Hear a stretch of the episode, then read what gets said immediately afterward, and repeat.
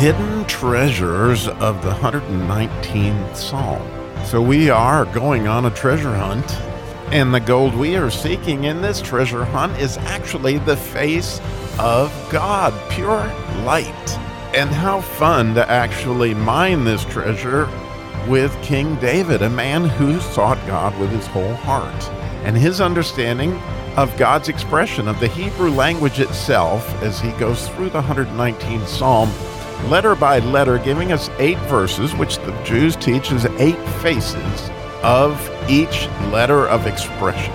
So join us taking this deep dive mining with King David in the 119th Psalm.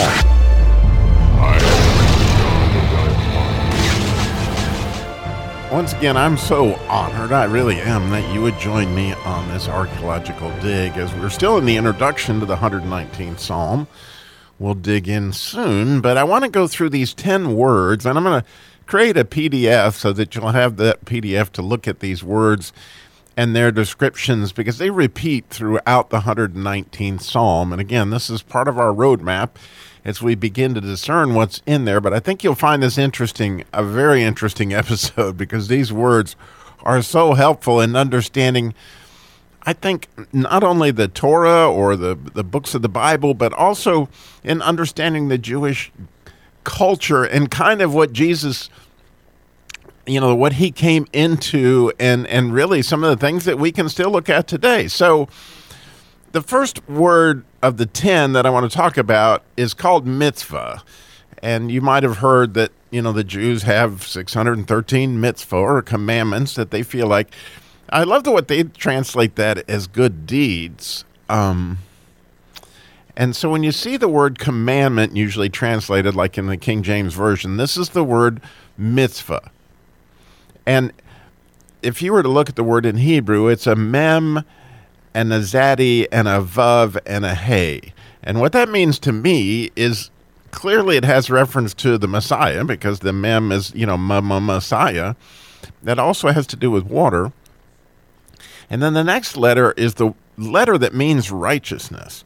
And it has to do with like a tree being on a right angle. And as you know, the Messiah got on a tree and he is going to make things right he came down from heaven, which is what the Vav is, and this is an expression of doing what's right. I mean, if we just did what was right, we would be doing the commandments again along the ideas of what the Torah says the commandments are. So that's the word mitzvah. And under the idea of mitzvah, they have subcategories of these commandments. And so we're going to talk about those. Um, which are words again that are repeated throughout that you're going to find the word judgment if you look at the king james version the word judgment shows up time and time again and the way that the jews would pronounce that is perhaps mispat and that's because it is the similar to a mitzvah but it has a mem and, and then a ray uh, excuse me that has a mem and then a shin and a pay meaning sort of the presence of god and, and then a tav, which is like the goodness of God. So it's interesting that these judgments, the way that the Jews relate, relate to them in their culture, are these are the mitzvahs, these are the commandments that are easy to understand that govern society, like thou shalt not murder. I mean, that shouldn't be too hard. but so this is sort of the low hanging fruit of the mitzvah, so to speak, the ones that most people can understand and most people see, yeah, that would be something that God, God would want to have happen.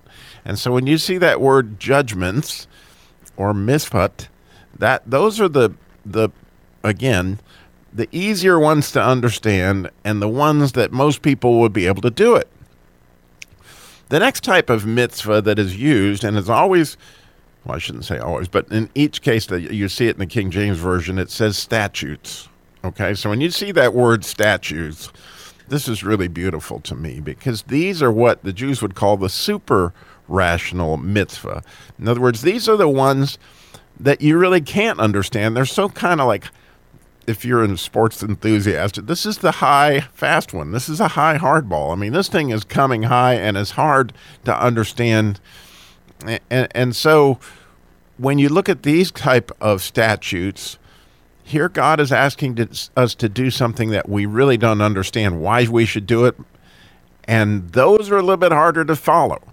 And you're going to see that this these high hard ones are the ones that that the psalmist will go after time and time again. And again, that word translated is statute. So when you see that idea of statutes, you know, time and again, those are the really, really hard, the ones to understand mitzvah, the commandments.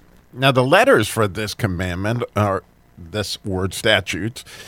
In Hebrew, I suppose it's pronounced hazak. But the, the idea is that the first letter is a het, which means life very much.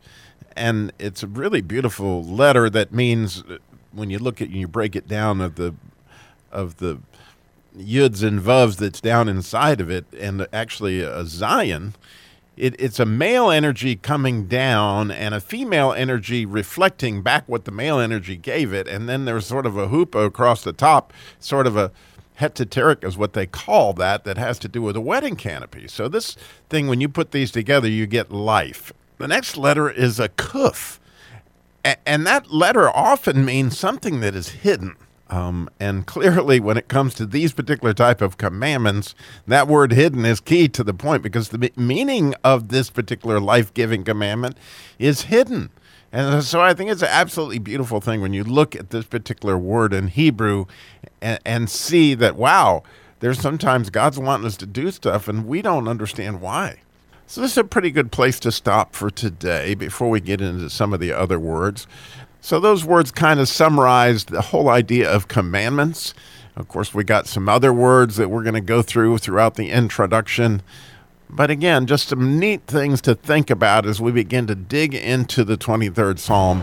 What was the psalmist referring to when he used these words judgments, or the word statutes, or the word commandments?